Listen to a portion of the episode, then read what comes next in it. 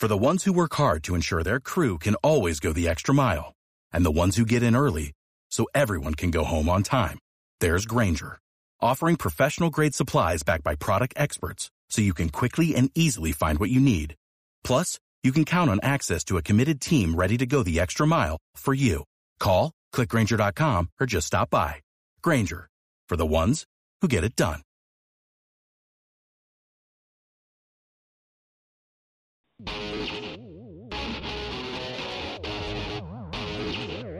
It is SNY.TV's The Juice on the Cuse podcast, covering Syracuse basketball, lacrosse, and football. Today on the Juice on the Cuse podcast on SNY.TV, we'll be talking to a former Syracuse football great about the Oranges' win over Ohio. I'm Wes Cheng, and I'll be joined later by Brad Bierman, and we are thrilled to be joined by former Syracuse offensive lineman Zack Chibane. Zack, how are you today? I'm doing great. Thanks very much for having me, Wes. Zack, of course, and I want to get you started on this one. I think you've had a really interesting post Syracuse football career, but for those who don't know, catch us up on what you've been up to since then. Sure. So I'm now I'm a practicing attorney in New York. Um, it was sort of my plan all along to go to law school once football kind of panned out and played its course.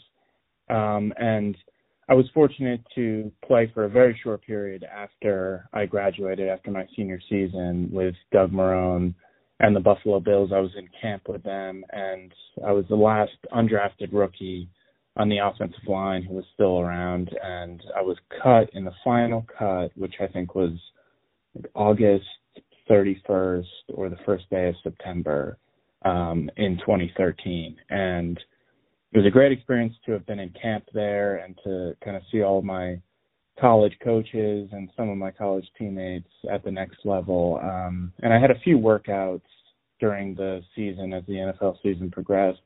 Um, but it was right around that time where I had started to shift some of my focus to my backup plan, which was going to law school. And I kind of had been culti- cultivating and preparing for that plan um, since I was a sophomore at Syracuse. So um, as the weeks wore on, and I had a, two or three workouts, um, but you know it's tough when you don't have film, regular season film, to catch on with another squad. So as the middle of that season, that 2013 to 14 season played out, I kind of you know came to the realization that law school was really going to be the path that was most realistic for me to have a lasting and, and fulfilling career. Um, and so I took the LSAT, the admissions, as you know, you're you're an attorney yourself.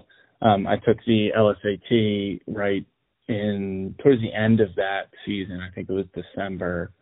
Um, and at the time, I was still kind of working out, you know, just preparing if I if I got a call, but uh, sort of just shifting my focus. And by the end of that season, I was pretty much set on uh, on going to law school the following year, and thankfully everything everything worked out well. Um, I ended up uh, traveling a bit and kind of just refocusing and regrouping uh, my efforts uh, from you know athletics to academic pursuits. And uh, that following year, I matriculated at Brooklyn Law School, um, where I did my first year.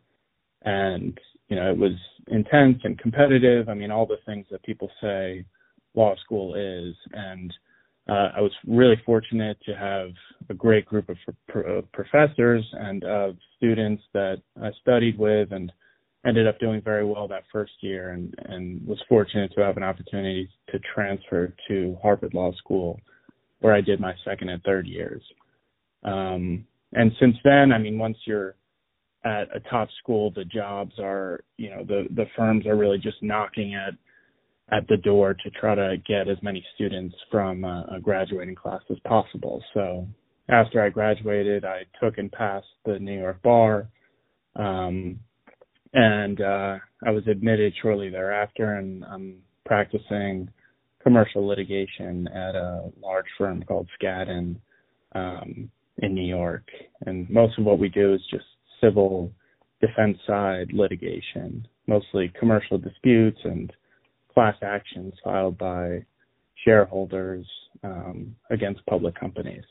So I've been doing that, and I had a clerkship in between in the Southern District of New York. I clerked for a year for a judge there, and that was an amazing, amazing experience. Um, and now I'm back at the firm, and I've been, so I guess I've been practicing law now for just over four years, which is pretty remarkable because it feels like yesterday that I was playing in the second Pinstripe Bowl uh, against West Virginia.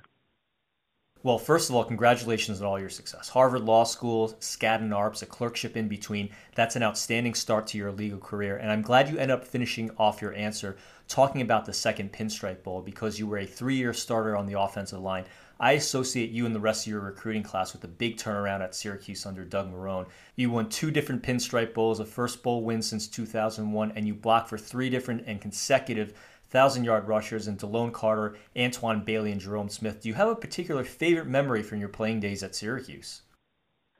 Um, it's tough. It's tough to pick one. Uh, there were two eight-win seasons there, two bowl victories. We were we were ranked nationally for a little while.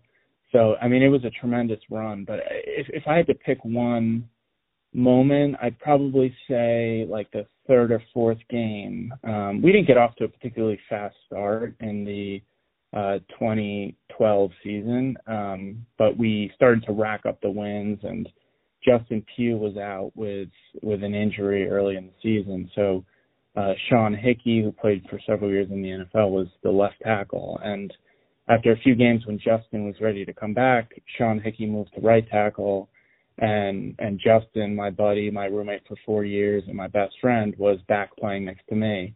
And you know, while I definitely enjoyed having Sean Hickey uh, to my left, who's who's an incredible talent, having Justin back and having Sean, you know, kick back to his natural position really allowed us to get going. And that's when we really started to kind of run up the score on on defenses and pound the football. Um, I think we were the best rushing offense in uh, in the Big East that final year. And I think the turning point of that season was really starting to allow our offense to to run free. I mean, quite literally, we we were rushing for 200 plus yards many games, and Ryan Nassib was also, um, you know, racking up the stat stat line through the air, which was which was great to see. And I think midway through that season, we kind of realized, hey, we we have something special here.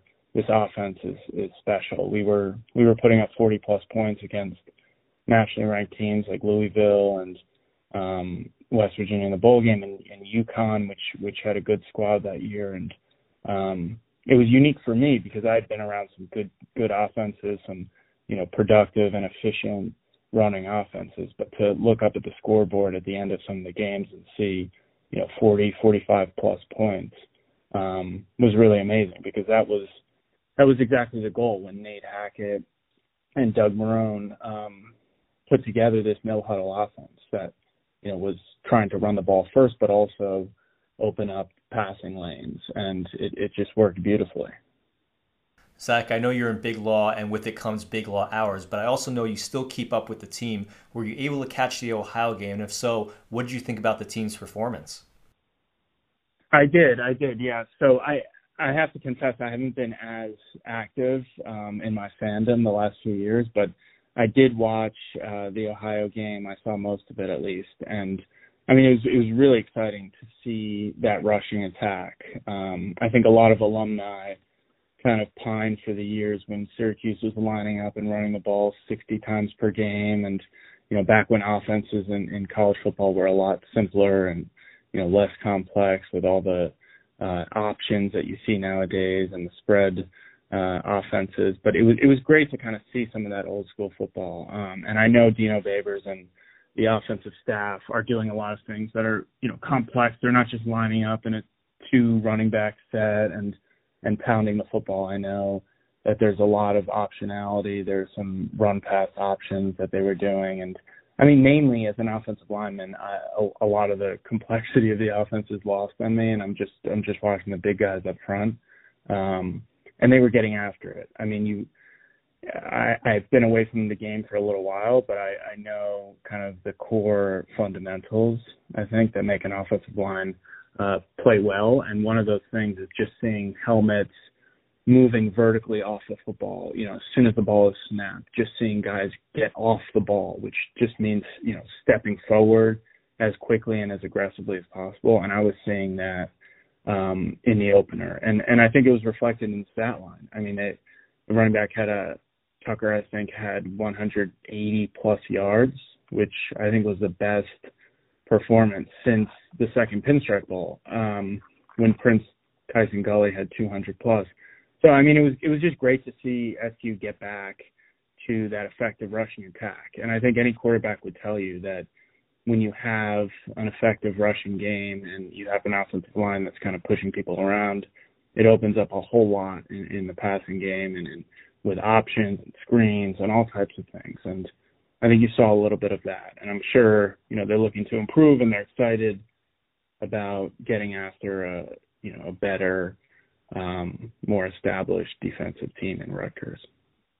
You talked about the offensive line a bit against Ohio, but I wanted to dive into it a little bit more. What's your take on the struggles of the offensive line from last year, and do you think the performance against Ohio will carry through into the rest of the season?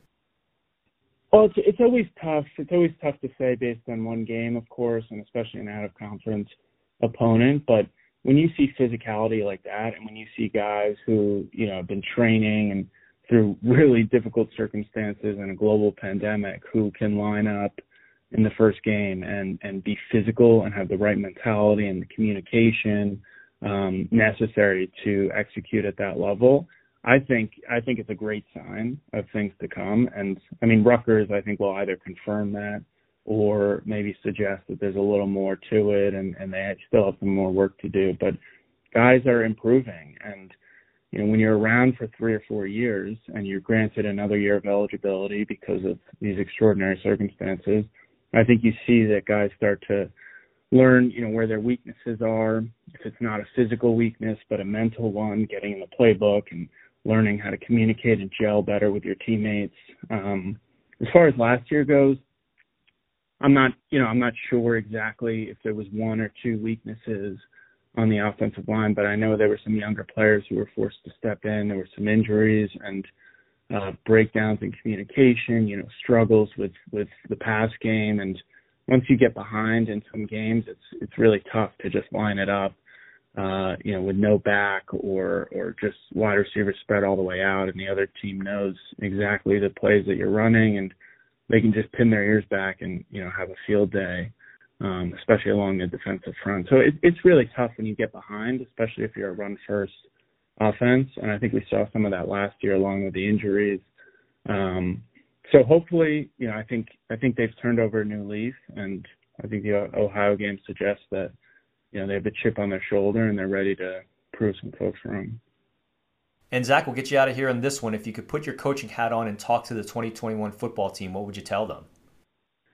Uh, that's tough. I don't know if I, I don't know if I'll wear I don't know if I'll ever be wearing a coach's hat, but uh, you know, as an alumni, I would I would just point out that we have such a proud tradition of good, effective offensive line play, and first and foremost, we're known as being a gritty, aggressive, physical team. Uh, you know, even to a fault, if uh, five guys are asked to line up and just fly off the football and knock some people back, and whether it's double teams or whether it's one-on-one blocking, um, we relish in that. And, you know, even if you have to make a mistake, if you make it 100 miles an hour and you make it trying to trying to knock somebody on the other side of the ball backwards, then uh, I, I would be okay with that as a coach. And it's really about the effort.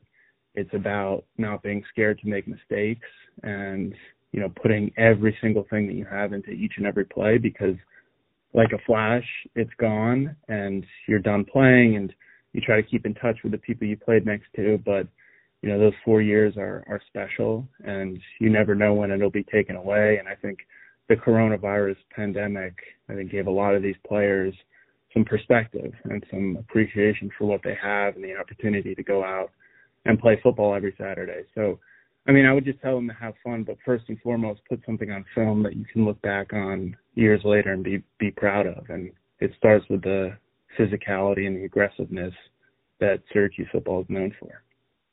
Zack, thanks so much for coming on the program. Again, our great friend, former Syracuse offensive lineman Zack Chibane. Zack, congratulations on all your success in your legal career. Really appreciate all your time and insight. Enjoy the college football season, and we'll speak with you soon.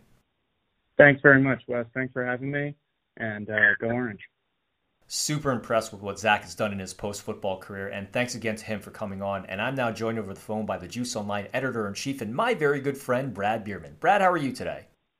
I am doing well, Wes. Thank you.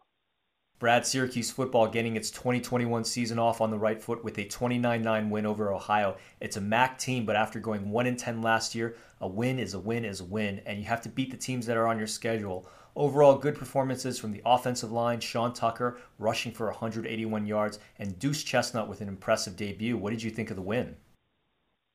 Uh, getting a W in football uh, when you talk to coaches over the years, you know, it, it's not always easy. It's hard, and uh, a W certainly is better than the uh, the alternative. And it, it did feel great, and I'm sure it felt great inside that locker room after and on the flight home, and a good start to what is really a critical season in the Dino Babers era, if we talked about uh, during the off season. Uh, I, I like the performance overall. You know, scoring 29 points probably left some points on the table there, and the defense did not give up a touchdown. So anytime your your D doesn't give up uh, six points, that that's certainly something uh, favorable. And the special teams looked really good. I've been really impressed with the special team unit uh, during the entirety of Dino Babers' uh, tenure. I thought they played great last year, and certainly in Game One this season, uh, that stood out to me. One thing that did not stand out to me, though, and it's just really uh, pull, you know, something to pull your hair out about it are the penalties, and they continued. And we talked about it last season. I've always said penalties to me are on the head coach, and that really talks about discipline, and that talks about the mental aspect of the game.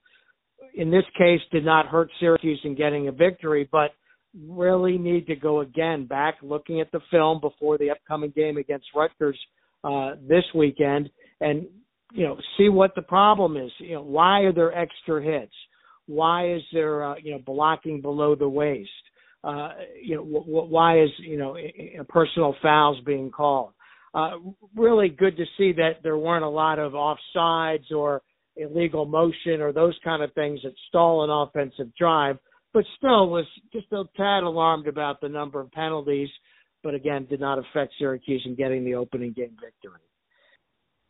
Looking forward a bit, Brad, Syracuse will play Old Big East foe Rutgers in its home opener. You wrote about in your weekly Orange Watch that Syracuse should play Rutgers on an annual basis. What do you think about this upcoming game? This game against Rutgers, Wes, is going to be a challenge. Uh, Rutgers, being a Big Ten team, certainly has a lot better talent on both sides of the ball than a MAC team such as Ohio. And it's going to be another step in the evolution of this team. Ideally, from a schedule standpoint, you'd open up with an Albany, then maybe game two would be Ohio on the road as a test, and then game three, Liberty, and game four, Rutgers, kind of stepping up uh, in competition each week, although certainly an argument can be made for Liberty's talent being almost equals to Rutgers. Uh, but I think that Syracuse we'll, we'll see is the old coaching adage, you know, where's the improvement in game two over game one? And I think it's going to be there. And I think the other significant factor is it's at home in the dome with a crowd. And I don't think that can be underestimated how that really uh, helps players uh, when that you have a crowd cheering on and there's those emotional uh, opportunities uh, during the course of a football game uh, to get a team psyched up, whether it's on offense or defense. Uh, Rutgers was impressive in forcing turnovers in its opening season win over Temple. And, uh, you know, I've admired the job Greg Schiano has done as a head coach in, in, in really turning that program from nothing into something his first go round and attempting to do it here in his second go round uh, with the Scarlet Knights. So I think it's going to be a step up. Uh, I think Syracuse will continue to play better. I'd like to see the offense get a little bit more diverse. The running game was strong against Ohio. I'd, I'd like to see the passing game, especially to the tight ends, open up a little bit. And I'd like to see one of those long DeVito throws make a connection with uh, one of the wide receivers to kind of open things up uh, for the running game. And on defense, really want to see if the pass rush can can uh, step up in this game against Rutgers. Has a big offensive line, uh, really important to get pressure on the quarterback. But as you said, really impressive with Duce Chestnut leading the defensive secondary in the game one win over Ohio. I've liked the linebacker play. Now I'd like to see this veteran defensive line step up and get a lot of pass rush uh, against the Scarlet Knights in the game Saturday. And Brad, we are right at the end of our show. Your closing thoughts. I want to kind of circle back, Wes, to the Ohio game and was going back to something I wrote last May about the season opening games differentiating uh, significantly for the ACC teams. I think the argument can be certainly made that Syracuse had the best non-conference win of any ACC team in Week One, and when you look at the uh, the results, it stands out. Uh, the teams that won games, other than Virginia Tech, impressive in winning a league game in the first go round against North Carolina. That also stands out, but again, that was a conference game. And then those out of conference matchups. Boy, opening up against Alabama, I, I know it's a, a, a made for TV game on a neutral field for Miami, but wow, I mean that is just the toughest assignment in college football. And we all knew Clemson and Georgia was going to be a grudge match, and it was with that 10-3 final. And then I had written about in May is the way to schedule, opening up against an FCS team. That's what Boston College did, 51 nothing over Colgate, and that's what Virginia did, 43 nothing over William and Mary. So kind of interesting on, on the the scope of opening day games, and it kind of bared out as the, the competition was tougher. It was more difficult for ACC teams to get wins. Brad, my closing thoughts are on 2022 big man Peter Carey, who will be taking an official visit to Syracuse on the weekend of September 24th, according to Sports Illustrated's Mike McAllister. Syracuse offered Carey in July, and he went to Syracuse's elite camp in August, so this will be his second visit to the Hill. Carey also holds an offer from Rutgers, and currently he's on the top of Syracuse's 2022 recruiting board. Here's hoping they land him so he can join a class that also includes Justin Taylor and Quadir Copeland. That's it for us for Brad Bierman. This is Wes Cheng reminding you that I used to play sports, then I realized you can buy trophies. Now I'm good at everything. You've been listening to the Juice on the Cuse podcast on SNY.TV, and we'll see you next time. This has been the Juice on the Cuse podcast, part of the SNY.TV audio network. Looking for a fun way to win 25 times your money this football and basketball season? Test your skills on prize picks, the most exciting way to play daily fantasy sports. Just select two or more players, pick more or less on their projection for a wide variety of stats, and place your entry. It's as easy as that. If you have the skills, you can turn $10 into $250 with just a few taps. Easy gameplay, quick withdrawals, and injury insurance on your picks are what make Prize Picks the number one daily fantasy sports app. Ready to test your skills? Join the Prize Picks community of more than 7 million players who have already signed up. Right now, Prize Picks will match your first deposit up to $100. Just visit prizepicks.com slash play100 and use code play100. That's code play100 at prizepicks.com slash play100 for a first deposit match up to $100. Prize Picks, daily fantasy sports made easy.